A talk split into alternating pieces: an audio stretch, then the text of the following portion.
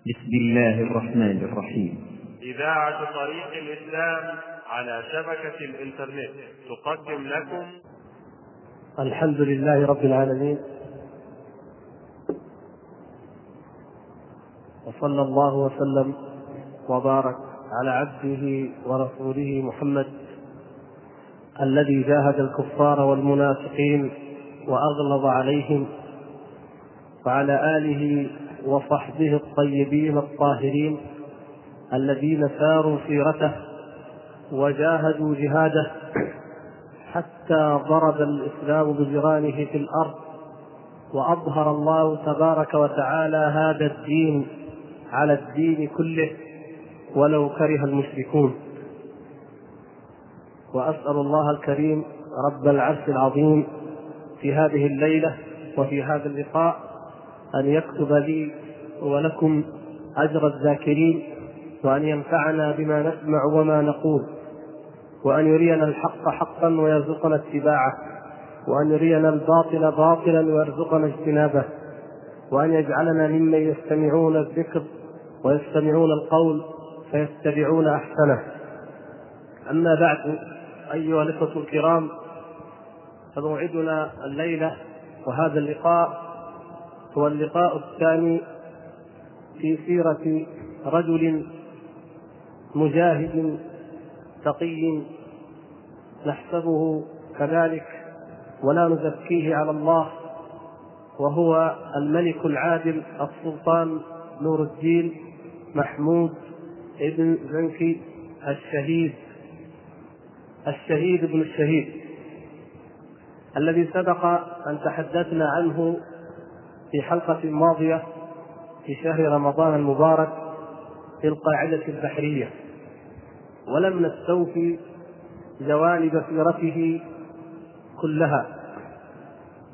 نعم إنها سيرة عظيمة. وإن لاختيارنا إياها لغرضا ذكرناه في الحلقة الأولى بل هو عدة أغراض وأهداف. الأول أن سيرته جاءت بعد الحديث عن الوفاق الدولي والنظام الدولي الجديد الذي تريد قوى الشرق والغرب الكافرة أن تفرضه على الأمة الإسلامية. والذي سمعتم محاضرته في نفس الشهر في رمضان الماضي قبل محاضرة أو قبل الجزء الأول من محاضرة نور الدين. وكنا نريد بذلك أن نبدد الوهم واليأس الذي دخل بعض القلوب حتى قال قائل ما دام أن هذا الوضع بهذا الشكل وأن هذه القوى بهذه السيطرة فما المخرج منها؟ وكيف يمكن أن نقاومها؟ ولا لا إمكان لذلك. فأردنا أن نأتي بسيرة رجل ليس نبيا بالطبع فلا نبي بعد محمد صلى الله عليه وسلم ولا هو بصحابي ولا تابعي حتى لا يقال إن الله سبحانه وتعالى ينصر رسله وكذلك أو ينصرهم لأنهم من الصحابة أو من التابعين. قلنا نأتي بسيرة رجل عادي مغمور مع الأسف وما أكثر ما يغمر في طيات تاريخنا مع غفلتنا عما فيه من كنوز. لنتحدث نقرأ سيرته. رجل مجاهد جاء في عصر الظلمات في عصر أحدقت بالأمة الإسلامية فيه كل أنواع المخاطر من الشرق ومن الغرب العقائد الباطلة الملل والفلسفات والنحل وعلم الكلام والضلالات رانت على الأمة فكان هذا الرجل وخرج ونصر الله تعالى به الدين نصرا مؤزرا كما سنرى إن شاء الله. وكان هذا السبب وهو سبب رئيس ومهم. ومن الأسباب الأخرى الداعية إلى ذلك هو إحياء ذكر الجهاد أو إحياء ذكر الجهاد وروح الجهاد. ونحن الآن نعيش في هذه الأزمة في أزمة حب الدنيا وكراهية الموت والأمة الإسلامية تعاني مرارة الهزيمة ومرارة الفرقة ومرارة الاستضعاف ومرارة استكبار القوى العالمية الطاغية للسيطرة عليها. تعيش في مرحلة هي أسوأ مرحلة مرت بها في تاريخها المنظور كما نراه والله تعالى أعلم. وهي تتجرع وتتذوق مرارة المعاصي والذل الذي ضربه الله تبارك وتعالى عليها إن هي تركت الجهاد وشغلت عنه بالدنيا إذا أخذت بالزرع إذا اشتغلت بالزرع وأخذت بأجناب البقر وتركت الجهاد كما أخبر بذلك صلى الله عليه وسلم في الحديث المعروف فكانت هذه المهانة والضعف والسقوط من عين الحق ومن عين الخلق الذي تعيشه هذه الأمة فأحرى بها إن لم تجاهد أن تتذكر سير المجاهدين وأحرى بها إن لم تنهض بالدعوة إلى الله أن تعيد وتستعيد سير الدعاة إلى الله. إن الفلاسفة والمؤرخين يقولون التاريخ يعيد نفسه ونحن نقول كما قال ربنا عز وجل سنة الله ولن تجد لسنة الله تبديلا. ولن تجد لسنة الله تحويلا. هذه سنة الله تعالى. سنن ثابتة. قد خلت من قبلكم سنن تسير في الأرض. هذه سنن جعلها الله تبارك وتعالى ثابتة. وبالذات في هذه الأمة فهي كالشمس في رابعة النهار. كلما تمسكت بدينها وعادت إلى ربها وأمرت بالمعروف ونهت عن المنكر وجاهدت في سبيل الله نصرها الله سبحانه وتعالى على قلة العدد والعدة وعلى وجمعها بعد الفرقة وأعزها بعد الذلة. وكلما انحرفت وتركت ذلك وشغلت بالدنيا وتفرقت عن دين الله وخالفت سنة رسول الله صلى الله عليه وسلم وتركت الأمر بالمعروف والنهي عن المنكر والجهاد أصابتها أنواع وألوان وصنوف من العذاب والتسليط حتى ترجع إلى دينها. هذه سنة ثابتة في تاريخنا الإسلامي ويطول المقام لو استعرضناها ونحن نتكلم عن حقبة مهمة تلك التي نشأ فيها نور الدين الذي ولد رحمه الله سنة إحدى عشرة بعد الخمسمائة في حلب. فقد قتل والده الشهيد عماد الدين بنكي اغتيل اغتاله غلمانه. ولم يكن الذين اغتالوه هم الصليبيين مع أنه أول من قاومهم وحاربهم أو أول من ظهر أمره في حربهم.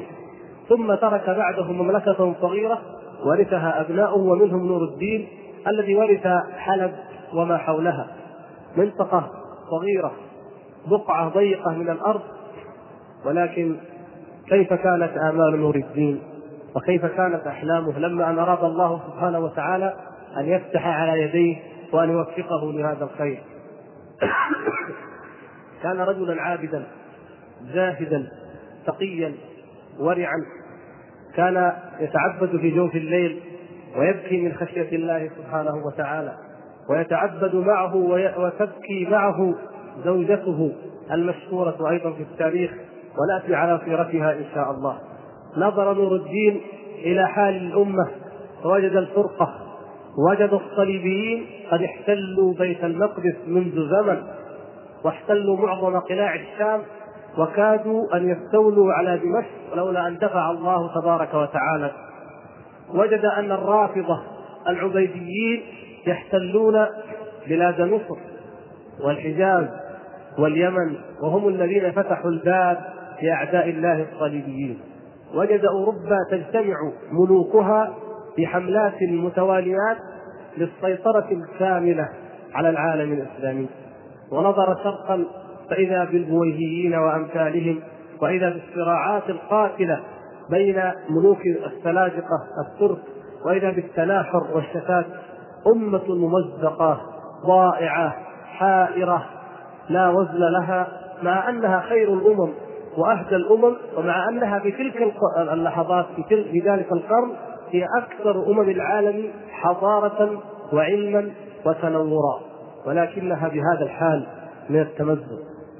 حتى أن الروم والنصارى استطالوا واستطال غيرهم عليها فنظم بعض الروم قصيدة ميمية طويلة يهدد ويوعد في يعد فيها يتوعد فيها بأنهم سوف يستعيدون جميع ما فقدوه من البلاد ويأخذون مكة والمدينة.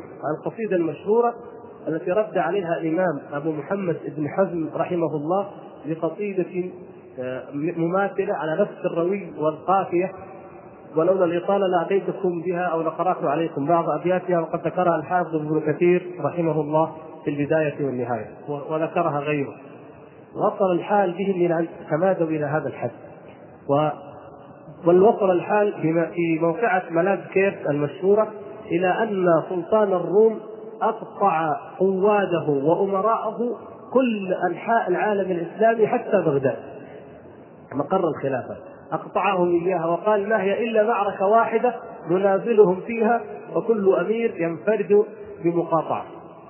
يعني كأنه سيطرة دولية لنظام دولي جديد كما نسميه الآن أو كما يسمونه الآن ولكن من غير هذه التسمية. أما الحال فهو واحد والسنة واحدة. تنفس نور الدين ومع ذلك فإنه تطلع إلى السماء. وثق في الله سبحانه وتعالى.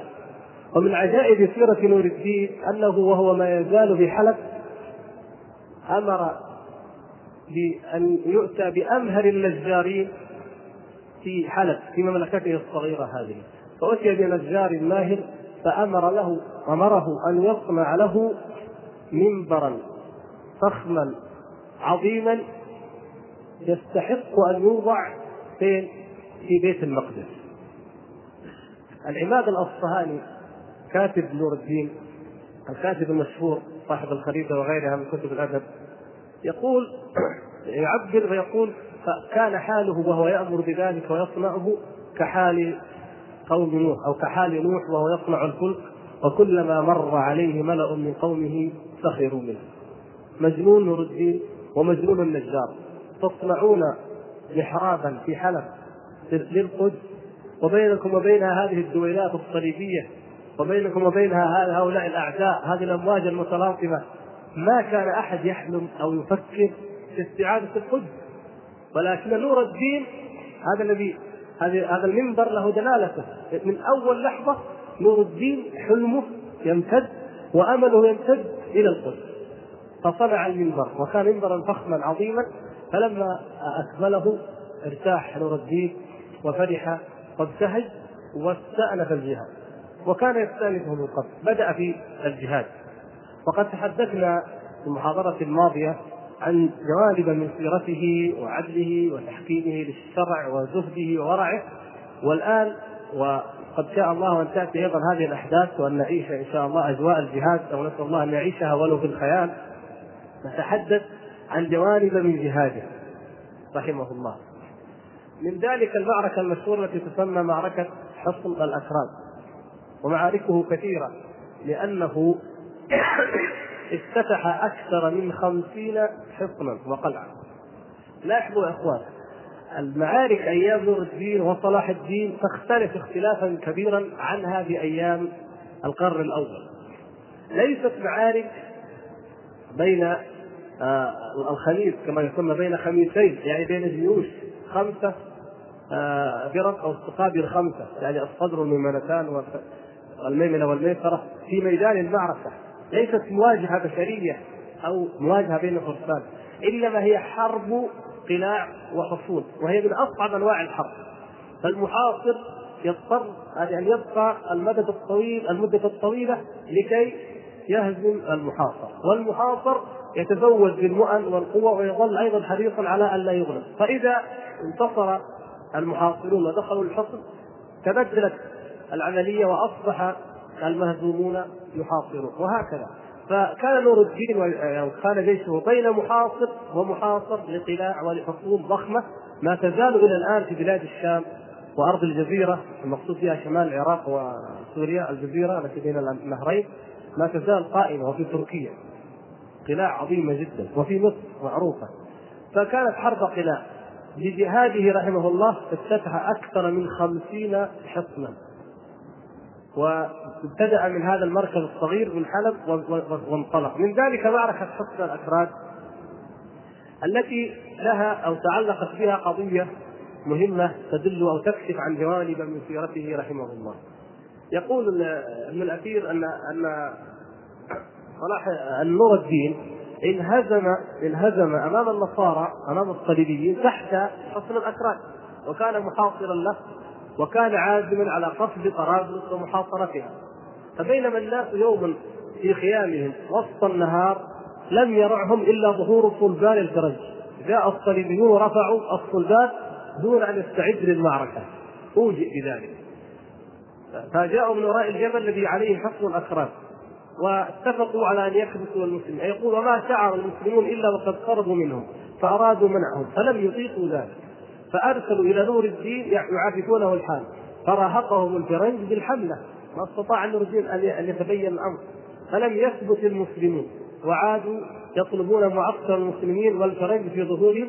فوصلوا معا إلى المعسكر النوري يعني إلى خيمته أو قرب مخيمه.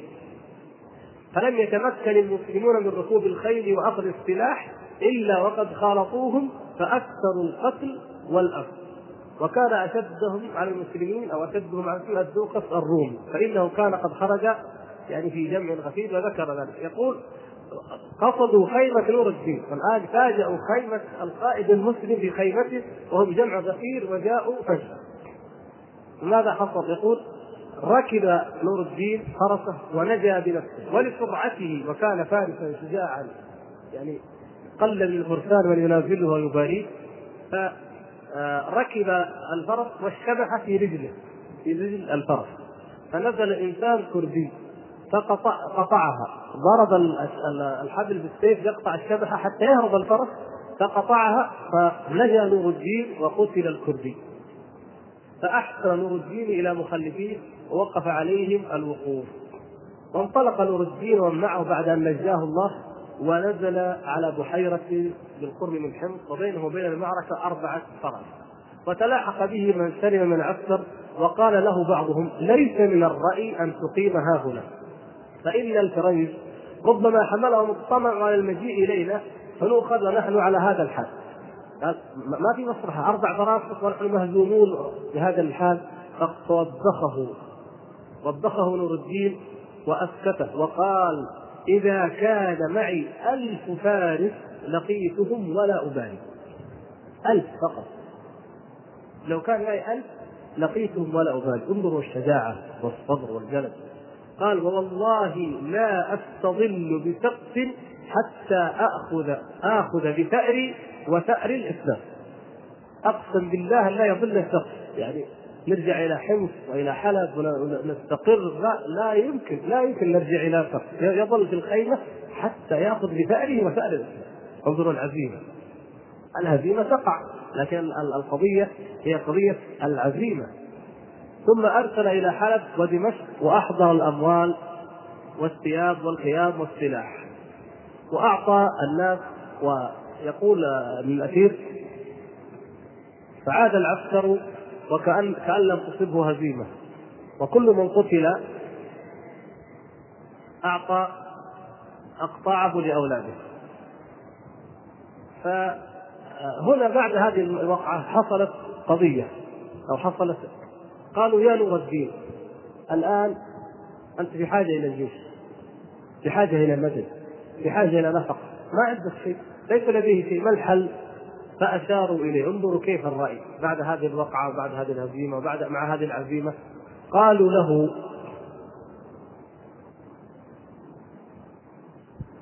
قالوا إن لك في بلادك في المدن هناك إدرارات وصدقات وأوقاف على الفقهاء والفقراء والقراء. فلو استعنت في هذا الوقت لكان أصلح. يا نور الدين الآن معركة وجهاد وأنت تصرف الأوقاف والأموال على القراء وعلى الفقهاء وعلى العباد وعلى طلاب العلم. قالوا الآن هذا وقت الجهاد. لو أخذت من هذه الأموال التي صرفتها وأنفقتها على الجهاد لكان انفع وهو ليس لنفسه لاحظوا للجهاد. فغضب من ذلك. غضب نور الدين وقال والله إني لا أرجو النصر إلا بأولئك. فإنما ترزقون وتنصرون بضعفائكم. كيف أقطع خلاف قوم يقاتلون عني وأنا نائم على فراشي بسهام لا تخطئ؟ وأصرفها إلى من لا يقاتل عني إلا إذا رآني يعني أنتم يا لا تقاتلون عني إلا إذا رايتموني أصرف الأموال عن هؤلاء الذين يقاتلون عني وأنا نائم على فراشي بسهام لا تخطئ وهي دعاء الله وتضرع إليه بأن ينصره وأن يؤيده. وأعطيها لكم أنتم. يقول الذين لا تقاتلون عني إلا إذا رأيتموني. وتقاتلون بسهام قد تصيب وقد تخطئ. لا ابدا. ثم قال وهؤلاء لهم نصيب في بيت المال. كيف يحل لي أن أعطيه غيرهم؟ وأيضا هؤلاء حق له في بيت المال. فكيف أصرفه إلى حق أو موضع آخر؟ ثم يعني ذكر كيف بعد ذلك أن الله سبحانه وتعالى أيده ونصره وهزم الفرنج. وهذا من فضل الله وببركة الإخلاص والصدق. آه، موقع أخرى عظيمة أيضا حصلت له وهي فتح حارم. في سنة 559 وهي قلعة آه، عظيمة من قلاع الإفرنج أيضا.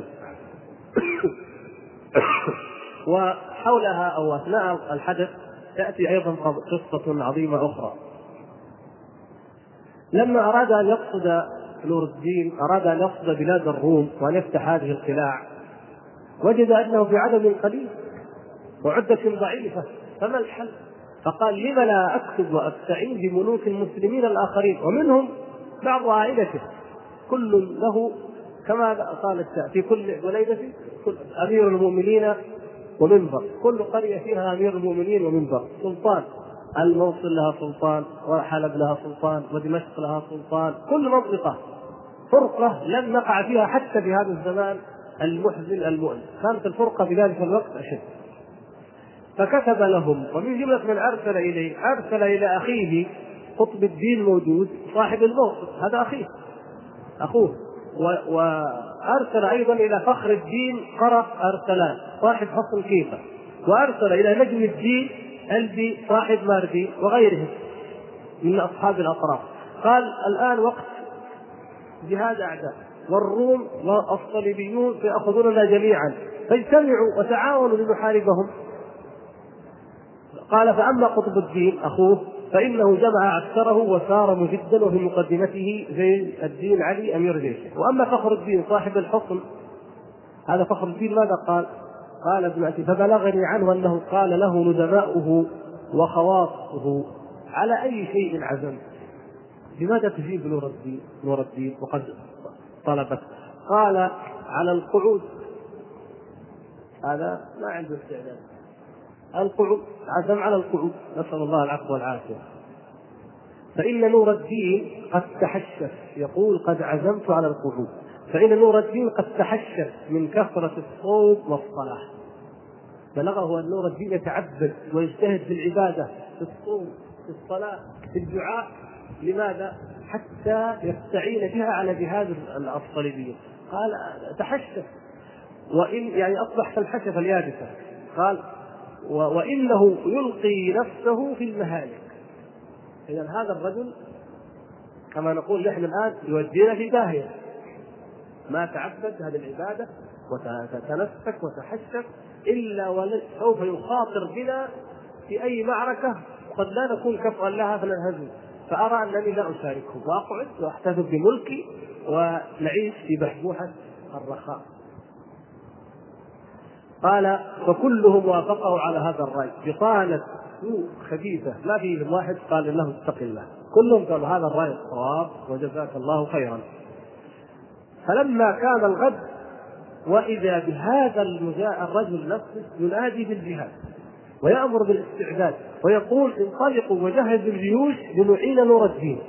تتعجب انظروا يعني الحمد لله الأمة مهما مرضت مهما غفلت يظل ولا يزال فيها الخير إن شاء الله. فقال قالوا له ما عدا مما بدأ.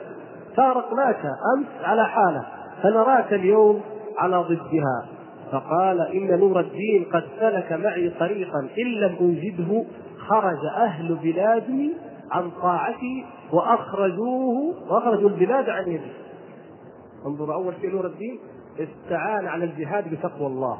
وإن تصبروا وتتقوا لا يضركم كيدهم شيئا. استعان بتقوى الله استعان بالعبادة. ثم بعد ذلك استعان بعد الله تعالى بماذا؟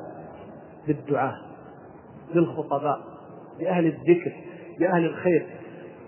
كان يشك في نية هذا الملك ويعلم أنه لن يوجده. فما الحل؟ كتب له وفي نفس الوقت اتخذ طريقا آخر.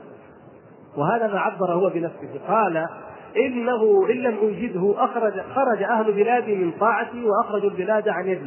فإنه قد كاتب زهادها وعبادها والمنقطعين عن الدنيا يذكر لهم ما لقي المسلمون من الفرنج وما نالهم من القتل والاسر ويستمد منهم الدعاء. ويطلب أن يحثوا المسلمين على الغزاة. فقعد فقد قعد كل واحد من أولئك ومعه أصحابه وأتباعه وهم يقرؤون كتب نور الدين ويبكون. هذا كلام الملك يعني نفسه. قال قعدوا وهم يقرؤون كتب نور الدين. ويبكون ويلعنونني ويدعون علي. فلا بد من المسير إليه. انظروا كيف. من أين من أين تحرك هذا الجبان الرعبيد محب الدنيا؟ لما أن تحركت الأمة. قال نور الدين كتب إلى العباد إلى الدعاء إلى الوعاظ. قال لهم هذا الوضع. ادعوا لنا.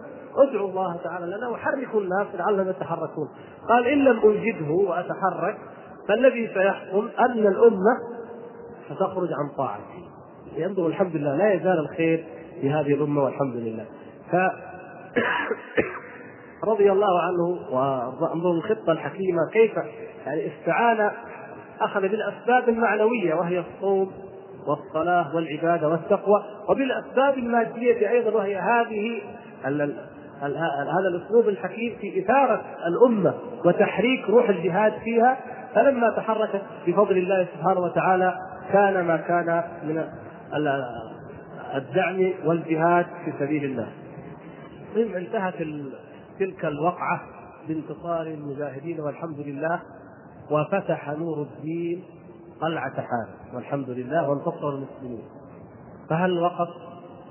لا إنه استمر فكانت له هذه القصة عند قلعة أخرى وهي قلعة دانيال. معروفة دانيال أظنها إلى الآن مشهورة. آه ذهب نور الدين إلى هذه القلعة. وهنالك نازلها. وضيق عليها وقاتلها. تعب في حصارها وتعب معه المسلمون ولكنهم اسعدوا أيضا أولئك الكافرين النصارى. وكان من جملة عسكر نور الدين أخوه نصر الدين أمير أميار فأصابه فهم فأذهب إحدى عينيه أخو نور الدين جاء فهم فأذهب إحدى عينيه فماذا قال له نور الدين؟ أولا انظروا كان هو وأخوه في المعركة ومن أول المقاتلين ثم ماذا قال لأخيه؟ قال نور الدين لو كشف لك عن الأجر الذي أعد لك لتمنيت ذهابا الاخرى فرضي أخوه واطمأن وقال الحمد لله. أنه نال هذا وكان نور الدين كان نور الدين يتمنى الشهادة ويسعى لها. ولكنه سبحان الله كان كما كان خالد بن الوليد رضي الله تعالى عنه. نفس النهاية. تعب بنيل الشهادة وطلبها في كل معركة وإذا به يموت على فراشه بالخوانق التي يقال والله أعلم أنها سرطان الحجره عافانا الله وإياكم. مات على فراشه بعد أن فتح أكثر من خمسين قلعة ودارت معارك كل حياته معارك 28 سنة كلها جهاد وحرب. ومع ذلك مات على فراشه بعد أن أصبحت كانت دولته كما ذكرنا يعني حلب وما حولها وعندما مات رحمه الله كانت دولته تمتد من أواص تركيا المعروفة الآن تركيا شمالا إلى اليمن جنوبا ومن العراق قريب من بغداد أو الجزيرة شرقا إلى بلاد مصر غربا. منطقة كبيرة جدا وسع الله سبحانه وتعالى ملكه وشد أزره ونصره على أعدائه وهو بنفسه في الميدان ولم يرزق الشهادة. فيهنئ لأخيه. يقول يا أخي لو لو كشف لك عن الأجر الذي أعد لك لتمنيت ذهاب العين الأخرى. ثم حاصرهم وشدد عليهم حتى فتحها الله سبحانه وتعالى له وفتح حصنا من حصونها. هنا تأتي أيضا وقفة حرية في التأمل. فتح حصنا من الحصون وهذا الحصن كان يملكه أحد الملوك أو السلاطين يسمى معين الدين أنس هذا الرجل لما جاء الصليبيون وجاء الفرنجة سلم لهم الحصن ما جاهد. سلم لهم الحصن وأخذوه. فلما من الله تعالى على نور الدين وجاهد فتح الله هذا الحصن وكان مع نور الدين ابن ذلك الملك.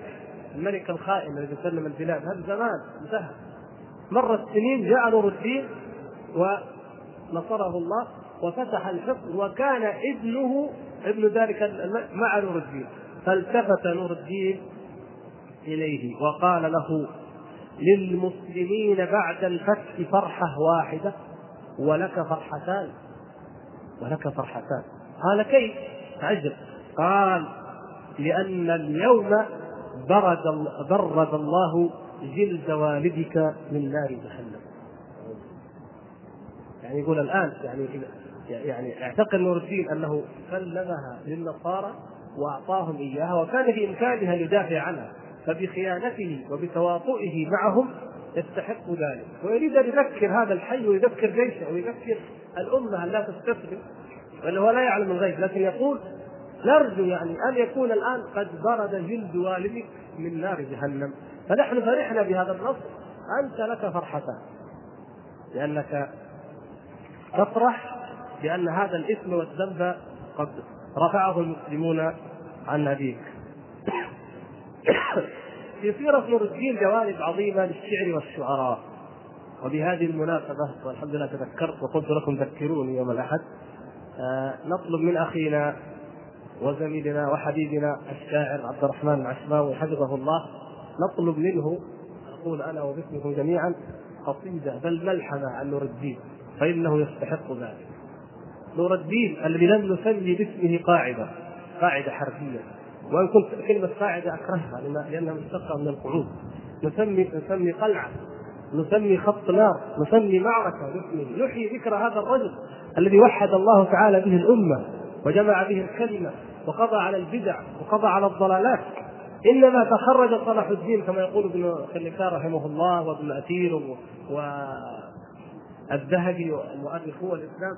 صلاح الدين كان تلميذه هو الذي ربى صلاح الدين وهو الذي أشرف عليه وهو الذي أعجب بجهاد صلاح الدين فرقاه ووثق فيه دون غيره من الأمراء. فكان يتفرس رحمه الله ويتحين بالرجال فأعجب بصلاح الدين. وحقا كانت دراسته فولاه الجيوش ثم بعد ذلك كما تعلمون وتأتي القصة إن شاء الله فتح الله تبارك وتعالى بيت المقدس لقائده صلاح الدين بعد أن كان رحمه الله قد أدركه الأجل ومات قبل أن تقر عينه بفتحها. فهو يستحق ذلك. وقفات كثيرة للشعراء. منها هذه الوقفة حدث بين نور الدين وبين الملك السلجوقي قلب ارسلان وحشة ومشكلة. فكانت الأمة في غنى عن وجود الوحشة والعداوة بين ملوك المسلمين والأعداء على الأبواب والصليبيون يحتلون مدنها. فكتب أحد الشعراء إلى أرسلان يأمره بأن يلبي وأن يسمع وأن يستجيب لنور الدين وأن يصالحه. انظروا حتى الشعراء معه وحتى الشعراء وقفوا في المعركة. فنقرأ الأبيات هذه لما فيها من معاني جيدة. يقول الشاعر نقول نقول ولكن أين من يتفهم ويعلم وجه الرأي والرأي مبهم؟ وما كل من قاس الأمور وساسها يوفق للأمر الذي هو أحزم؟ وما أحد في الملك يبقى مخلدا وما أحد مما قضى الله يسلم. أمن, أمن بعد ما ذاق العدا طعم حربكم بفيهم وكانت وهي صلب وعلقم بعد أن يعني ذاق الصليبيون منكم المرارة ونصركم الله عليهم. رجعتم إلى حكم التنافس بينكم وفيكم من الشحناء نار تضرم أما عندكم من يتق الله وحده أما في رعاياكم من الناس مسلم تختلفون؟ ما تتقون الله؟ ما في ما تنظروا إلى رعاياكم؟ قال تعالوا لعل الله ينصر دينه. إذا ما نصرنا الدين نحن وأنتم. وننهض نحو الكافرين بعزمة بأمثالها تحوى البلاد وتقسم. فهذه أيضا مشاركة ووفق الله سبحانه وتعالى نور الدين والحمد لله ثم دانت له البلاد فيما بعد في قصص يطول شرحها. وقفة أخرى أو تأملة في سيرة هذا الرجل المجاهد رحمه الله من حبه للجهاد وهو حب عظيم ملك عليه قلبه وأخذ بكل هواجسه وخواطره حتى ذكر العماد الأصبهاني قصة بذلك قال حضرت عند الملك العادل نور الدين في دمشق في العشرين من صفر والحديث يجري في طيب دمشق. الناس كالعادة وأكثر الناس يتحدثون عن الجو دائما الجو طيب الجو حتى على الأسف يعني كلامنا عن الجو أحيانا يضيع دقائق من وقتنا وهو ثمين جدا. المهم فالناس يتحدثون عن طيب دمشق. وطبعا دمشق كانت عاصمة نور الدين بعد أن فتحها الله تعالى له. فيتكلمون عن طيبها ورقة هوائها وبهجة بهائها وحلاوتها وخضرتها وروضتها. كلام طويل العباد يقوله قال فقال نور الدين أما أنا فإن حب الجهاد يسليني عنها فما أرغب فيها ما يحب دمشق ورسول يحب أن يكون في الخيمة في الجهاد. مع ما قلتم فيها من طيب الهواء قال العماد الأصبهاني فارتجلت في هذا المعنى فقلت شاعر هو كاتب وشاعر قال فقلت أبياتا. قال ليس في الدنيا جميعا بلدة مثل دمشق ويسليني عنها في سبيل الله عشقي. قالها على لسان نور الدين. نور الدين هذا المجاهد الذي يحب الجهاد بهذا الحد. يكرم المجاهدين ويكرم وصاياهم ويحترمهم. يقول في عام 562 توفي فخر الدين أرسلان ابن داوود إلى آخره صاحب حصن كيفة وأكثر ديار بكر في بلاد تركيا اليوم. ولما اشتد مرضه كان عنده مقاطعة أيضا ومسوي نفسه فيها أمير المؤمنين. كل الحكام في ذلك الزمن. اشتد به المرض وخاف على مملكته ممن؟ من؟ الملك القوي نور الدين المجاور له. قال اذا سأخذها إذا مت. فأرسل إلى نور الدين محمود صاحب الشام يقول بيننا صحبة في جهاد الكفار. أريد أن ترعى بها ولد. هذه رسالة. يا نور الدين بيني وبينك صحبة. اللي نسميها نحن اليوم عيش وملح. لماذا؟ في جهاد الكفار. بيننا صحبة في جهاد الكفار أريد أن ترعى بها ولد. ثم توفي وملك بعده ولده. فقام نور الدين الشامي بنصرته والذب عنه بحيث أن أخاه أخاه أخو من يعني؟ أخو نور الدين. قطب الدين أراد صاحب الموصل أراد أن يأخذ بلاده فأرسل إليه أخوه نور الدين يمنعه ويقول له إن قصدته أو تعرفت إلى بلاده منعتك قهرا. فامتنع. لماذا؟ لأنه سأله أو توسل إليه بصحبة الجهاد جهاد الكفار وقوة الجهاد فأراد أن يقاتل أخاه احتراما لذلك الذي سأله بهذا العمل الجهادي العظيم.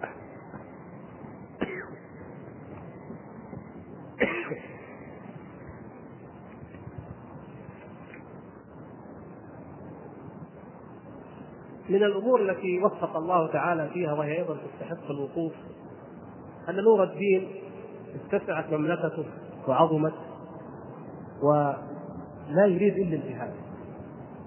وكان يجتهد في أحدث الوسائل لمقاومه هؤلاء الكفار. ففكر ماذا يمكن أن يتخذ من وسائل؟ فمن جملة ذلك أنه اتخذ عام 567 الحمام الهوادي وهي التي يقال لها المناسيب كما يقول ابن الأثير وهي تطير من البلاد البعيدة إلى أوكارها وجعلها في جميع بلاده جعل مراكز للحمام المدرب الدجال أو الزاج الذي ينقل الرسائل وجعلها في جميع بلاده يقول وسبب ذلك أنه لما اتسعت بلاده وطالت مملكته وعرضت أكتافها وتباعدت أوائلها عن أواخرها ثم إنها جاورت بلاد الفرنج وكانوا ربما نازلوا حصنا من ثغوره فإلى أن يصل الخبر إليه ويصل إليهم يكون قد بلغوا غرضهم النصارى. فيقول فأمر بالحمام ليصل الخبر إليه في يومه وأجرى الجرايات على المرتبين لحفظها وإقامتها. فحصل منها الراحة العظيمة والنفع الكبير للمسلمين. لأن أيضا انظروا حتى في الدنيا حتى في أي أي واعدوا لهم ما استطعتم من قوه أعد هذا الإعداد فأصبح إذا بلغه أن الفرنجه يريدون أن يجتمعوا واذا ابن الدين قد انطلق اليهم فيفاجئهم بواسطة هذا الحمام الذي سخره الله سبحانه وتعالى يربى وينتقل من قلعة إلى قلعة ثم تؤخذ الرسالة وتنقل إلى أخرى. يعني هذا فن معروف وحتى أنه ألف في ذلك كتبا خاصة في تعليم الحمام وكيف يطير وله يعني مدربون مشهورون في التاريخ الإسلامي واستخدمت في الحروب الصليبية. أعظم أعمال نور الدين وهذه لا نقف عندها طويلا لأننا قد حدثنا عنها والحمد لله أنه أرسل أسد الدين في رسوف ومعه صلاح الدين إلى مصر لفتحها.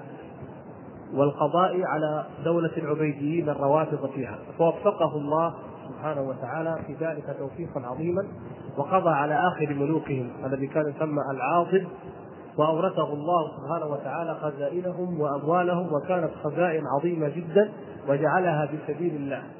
وقضى على المذهب الرافضي الخبيث وأثنى الشعراء عليه ثناء عظيما في ذلك. من ذلك ما قاله بعض الشعراء في قصيدة يقول زنادقة يصف يعني الفاطميين يقول كما كانوا يسمون يسمون أنفسهم وليسوا من نسل فاطمة رضي الله تعالى تعالى عنها. زنادقة شيعية باطنية مجوس وما في الصالحين لهم أصل. ومن أعماله في ذلك أنه قتل الزنادقة الذين كانت تؤويهم هذه الدولة. ومنهم الشاعر المشهور عمارة اليمني وأمثاله الذين كانوا متعاونين مع النصارى ومتواطئين من أجل إعادة ملك بني عبيد فأظهر الله تعالى به الأمر بالمعروف والنهي عن المنكر وعادت البلاد إلى عقيدة أهل السنة والجماعة ووريقه الخمور وقضي على اوكار الفساد في مصر وما جاورها من البلاد وما تبعها من البلاد بفضل الله سبحانه وتعالى وهذا قد تحدثنا عنه فيما سبق. آه بعد ذلك أو بعد هذا العمر الذي كله في الجهاد نتحدث ويتحدث نأتي إلى ما ذكر ابن كثير من بعض صفاته عند الحديث عن وفاته رحمه الله.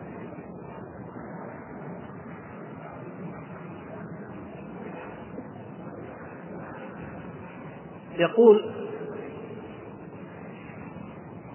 في هذه السنة يعني سنة 569 توفي نور الدين محمود رحمه الله بعلة الخوانيق ودفن بقلعة دمشق ونقل منها إلى المدرسة. المهم أنه تكلم عنها قال بين بعض يعني صفاته من هيبته ومن شدة قوته وجهاده أنه حتى عندما دخل عليه الطبيب وهو بمرض موته وقال كيف علاج هذه الخوانيق التي أخذته؟ فقال لا بد أن تفصد فقال له لا فما روجع من شدة هيبته. ما استطاع أحد من الدولة أن يراجعه من شدة هيبته وإلا كانوا يقولون يجب أن تقتصد لأجل أن تشفى بإذن الله. يعني علاج. الشاهد من هيبته لم يراجع فكانت منيته رحمه الله بعد أن كان يجهد جدا بان يموت شهيدا في أرض المعركة ولهذا يقول الذهبي رحمه الله فأورثه الله سبحانه وتعالى هذا الاسم فاسمه الشهيد ونسأل الله أن يجعل موته بهذا المرض شهادة له وكما يقول الذهبي رحمه الله ذكر بالحديث أن من سأل الله تعالى الشهادة وهو صادق اعطيها وإن مات على فراشه. قال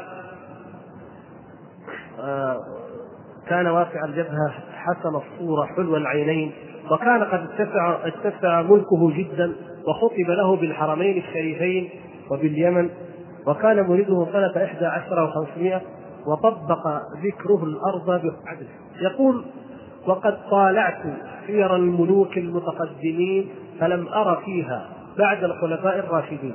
وعمر بن عبد العزيز أحسن من سيرته ولا أكثر تحريا منه للعدل وقد أتينا على كثير من ذلك في كتاب الباهر من أخبار دولته. كتاب مستقل اسمه الباهر في تاريخ الدولة الأسابقية لابن الأثير تكلم فيه عن أسرة آل زنكي.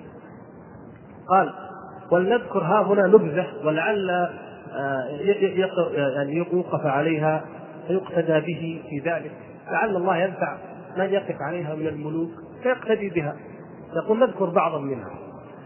قال من ذلك زهده وعبادته وعلمه. قال فإنه كان لا يأكل ولا يلبس ولا يتصرف إلا في الذي يخصه من ملك كان له قد اشتراه من سهمه من الغنيمة. سهمه من الغنيمة مثل أي مجاهد من المجاهدين قسمت الغنائم فأخذ سهمه فكانت منه ثلاثة دكاكين في حلب كانت أو في حمص فكانت ذكرها هنا أيضا ذكرها الذهبي كانت هذه هي رأس ماله. ومما لم يذكره هنا أيضا أنه أن نور الدين كانت تضيق به الضوائر ويحتاج إلى المال ولا يريد أن يأخذ من بيت المال شيئا. فاستأجر عجوزا تصنع الكواكب فكان نور الدين يشتري الغزل لها ويعطيها تصنع الكواكب ويعطيها أجرة الغزل ثم تبيع الكواكب في سوق دمشق وربحها يرتزق منه نور الدين وهو يملك هذه البلاد جميعا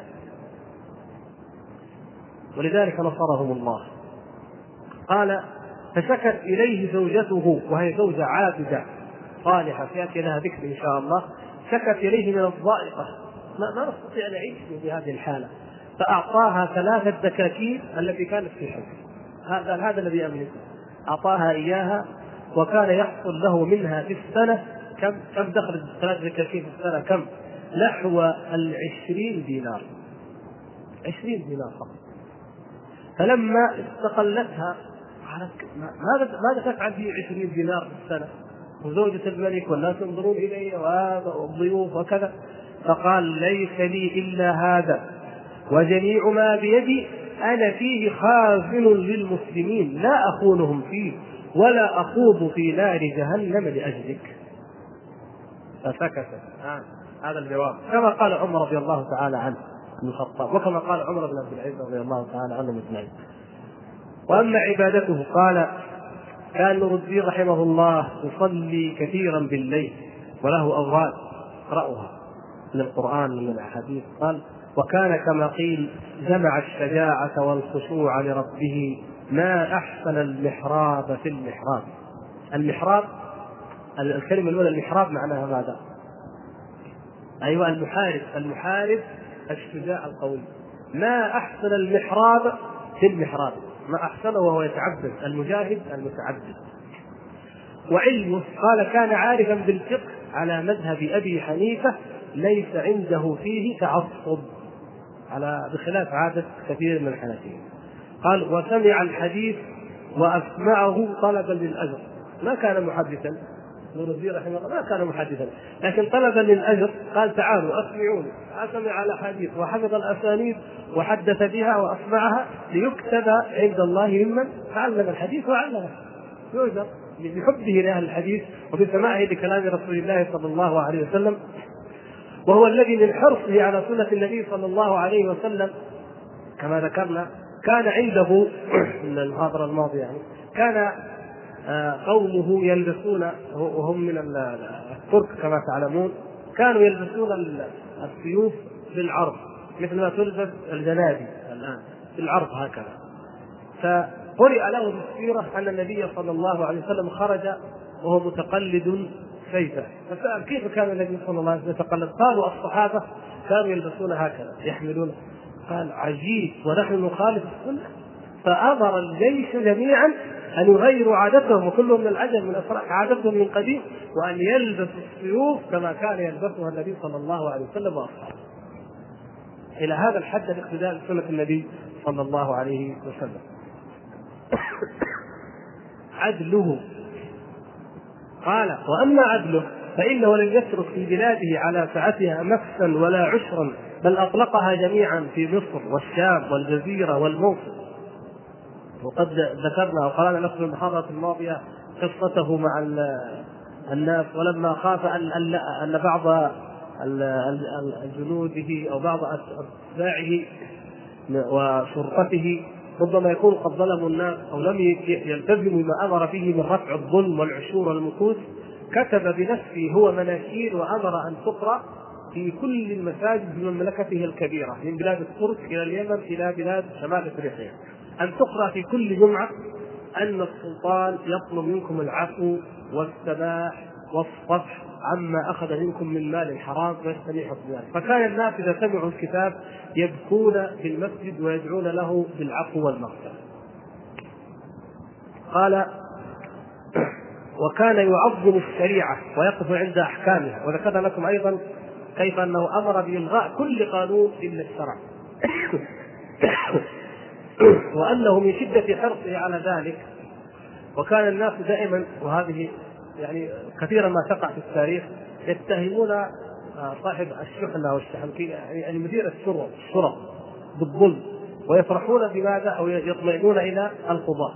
فجاء نور الدين وكان عنده أحد القضاة المشهورين الذي سيأتي له ذكر الآن القاضي كمال الدين بن الشهرزوري فقال له يا كمال الدين اجمع لك هذه مع هذه جمع له بين الشرطة والقضاء. فصار الأمر كله تحت القاضي وقال احكم فيهم بالشريعة ولا تجادل في دين الله أحدا. فجعل الشرطة والقضاء كلها تحت هذا العالم القاضي.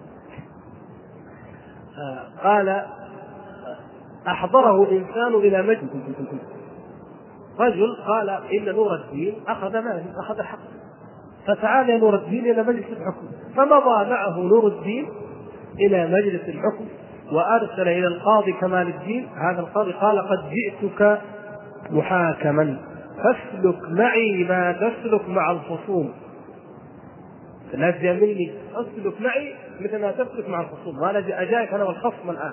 ودخل هو وخصمه إلى القاضي. وظهر الحق له. لنور الدين. الذي بهذه العفه وبهذا الزهد يظلم إن شاء الله لا يظن به ذلك. فظهر الحق له بالحكم الشرعي يعني. فوهبه للخصم الذي الذي أحضره وقال أردت أن أترك له ما يدعيه إلا إنما خفت أن يكون الباعث لي على ذلك الكبر والأنفة من الحضور إلى مجلس الشريعة فحضرت ثم وهبته ما يدعيه. قالوا إذا ما دام بتعطيه لماذا لم تعطيه من هنا؟ تقول له هذا ملكي وحقي وأنا أعطيتك إياه ولا تشغل ملكي تذهب إلى القاضي قال لا حتى لا ياتيني الكبر تأتيني الانفه اني لا أذهب إلى مجلس القاضي لا أحضر معه عند القاضي وبعد أن يحكم اعطيه حتى يذل نفسه لله وفي طاعة الله وفي شرع الله سبحانه وتعالى. قال وكان بنى دارا سماها دار العدل في بلاده كان يجلس هو القاضي فيها ينصف المظلوم ولو أنه يهودي من الظالم ولو أنه ولده أو أكبر أمير عنده. شجاعته قال وأما شجاعته فإليها النهاية. كان في الحرب يأخذ قوسين ويعني إحنا ما نعرف الأسماء طبعا الأشياء التي كانوا يقاتلون بها. فقال له القطب النسوي الفقيه. أحد العلماء الفقهاء خلته الغيرة. قال يا نور الدين تاخذ من السلاح ضعف ما يأخذ غيره. يستخدم السلاح حتى يتكسر ثم يستخدم الآخر ويخاطر بنفسه في المعارك. هذا أراد أن يعني ينصح له. قال له بالله عليك لا تخاطر بنفسك وبالإسلام فإن أصبت في معركة لا يبقى من المسلمين أحد إلا أخذه. يقول يا نور الدين لا تخاف لو قتلت فيقتل المسلمون وينتصر الصليبيون ويفرحون الموت فتكون الدائرة على الإسلام وعلى المسلمين. يعني هذه إن شاء الله غرضه إلا النصح وحقا ان القائد المسلم إذا كان للمصلحة أن لا يخاطر وكان في قتله هلاك للأمة أو كسر لهيبتها في أعين أعدائها لا يخاطر. ولذلك الصحابة رضي الله تعالى عنهم أشاروا على عمر وأبوا عليه أن يخرج لمقاتلة الفرس. قالوا يا أمير المؤمنين لو قتلت ذل الإسلام وضاع وأنت ها هنا فمن يعني هزم فأنت له هنا إن شاء الله. فئة تتحيز أنت له فئة يتحيز إليك. قال له هذا الكلام فقال نور الدين قال ومن محمود حتى يقال له هذا؟ من من محمود حتى يقال له هذا؟ يعني هذا هذا يقال لعمر بن الخطاب. نعم لكن محمود يعني نفسه من محمود حتى يقال له هذا؟ من قبل حفظ الله البلاد والإسلام. ذاك الله الذي لا إله إلا هو. الحافظ الله الذي لا إله إلا هو. أما أنا من قبل حفظ الله البلاد أي وسيحفظها أيضا من بعدي ولم يسمع لكلامه بل استمر في منازلة الفرسان والمعارك حتى كان ما كان من من وفاته على فراشه. قال وأما ما فعله من الأوقاف والمدارس والمصالح والطرق والمستشفيات ذكر شيئا من ذلك كثيرا جدا واوقاف عليها. وكان يكرم العلماء وأهل الدين ويعظمهم ويقوم إليهم ويجلسهم معه وينبسط معهم ولا يرد لهم قولا ويكاتبهم بخط يده. من محبته في العلم والعلماء كان يخاطبهم بخط يده هو. وكان وقورا مهيبا مع تواضعه وبالجملة فحسناته كثيرة ومناقبه غزيرة لا يحتملها هذا الكتاب. ثم ذكر يعني قال وكان كثير الصلاة بالليل في في وقت السحر ثم كانت معه كذلك زوجته كما ذكرنا هي اسمها عصمة خاتون رحمها الله. كانت هذه تكثر القيام في الليل. يقول كانت تكثر القيام في الليل فنامت ليلة عن وردها. تسهر الليل على ماذا؟ في العبادة في الذكر في قراءة القرآن في الصلاة. وهي زوجة هذا الملك العظيم. فأصبحت نامت ذات ليلة عن وردها. فأصبحت وهي غضبة. فسألها نور الدين. عن أمرها. لما الغضب؟ فقالت أصبحت نامت ذات ليلة عن وردها. فأصبحت وهي غضبة. فسألها نور الدين عن أمرها. لما الغضب؟ فقالت إني نمت البارحة ولم أستيقظ ولم أصلي ولم أقرأ فأمر نور الدين عند ذلك بتخصيص من مثل ما نسميها الآن المجزعية على القلعة. وقت السحر ليوقظ النائم في ذلك الوقت. فمن شاء قيام الليل قام ومن شاء الصيام صام. وأوقف لذلك رتبه وجعل له وظيفة في بيت المال وأخذ أحيا أو أراد ان يحيي هذه السنة إيقاظ الناس إلى الصلاة وإيقاظهم إلى وقت السحر وعمل له أجرا جزيلا ودراية كثيرة. يختتم بالاخير آه، سيرته رحمه الله بقوله فألبس الله هاتيك العظام وإن بلين تحت الثرى عفوا وغفرانا سقى ثرى أودعوه رحمة ملأت مثوى قبورهم روحا وريحانا. ونحن نقول آمين إن شاء الله ونسأل الله سبحانه وتعالى أن يغفر له وأن يرحمه. وأن يعيد في أمة الإسلام مثل سيرته إنه سميع مجيب. بعد وفاة نور الدين رحمه الله حصلت عدة أمور منها اختلاف أولاده من بعده أراد الله سبحانه وتعالى أن أن نور الدين يأتي من مصر ثم تستقر له البلاد والحمد لله وهو قائده وفرح بموته الفجار والفساق والدعاة وأهل الفساد قالوا انتهى عصر الكذب وجاء عصر التنوير والحرية. فإن لم يكونوا مثلنا الآن يفلسفونها بهذه الفلسفات الإلحادية لكن الشهوات يعني الموجودة في النفوس حتى أن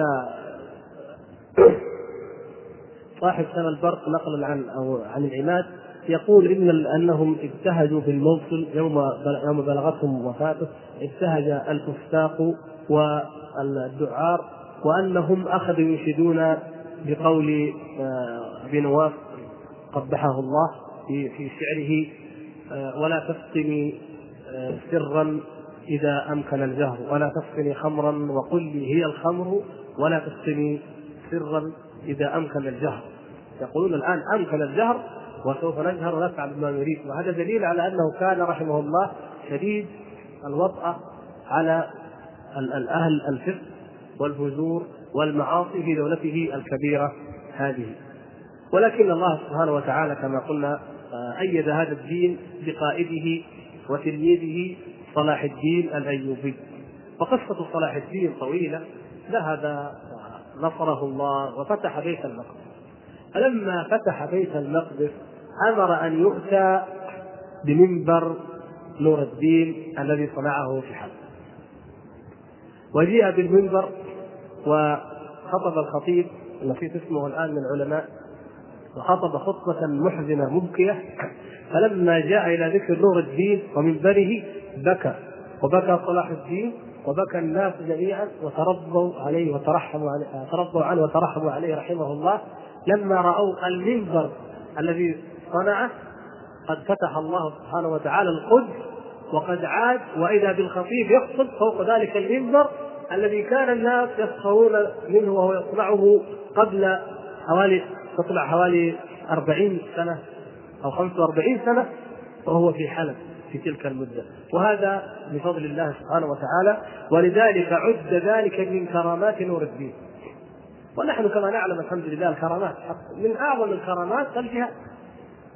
هذه كرامة عظيمة أنه يجاهد مع قلة العدد كما يقول شيخ الإسلام ابن تيمية رحمه الله.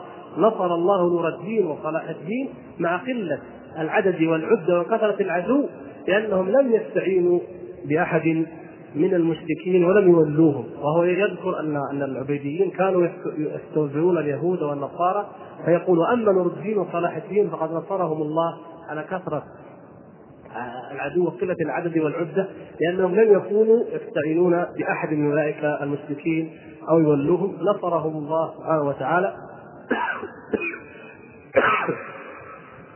فتحقق هذا هذه كرامة عظيمة. ثم أيضا هذه كرامة أنه يتحقق له ذلك الأمل وذلك الحلم الذي راوده ويأتي وإذا بالمنبر الذي صنعه يقام في المكان الذي أراد أن يوضع فيه بعد وفاته ويترضى عليه عنه المسلمين ويترحمون عليه. وهذا من فضل الله سبحانه وتعالى. نسأل الله عز وجل أن يجعلنا وإياكم من المؤمنين الصادقين المجاهدين. أحبتنا في الله انتهت مادة هذا الإصدار. نرجو الله عز وجل أن ينفع به المسلمين في سائر أرجاء العالم. ولا تنسوا إخوانكم في إذاعة طريق الإسلام من صالح دعائكم. جزاكم الله خيرا والسلام عليكم ورحمة الله وبركاته.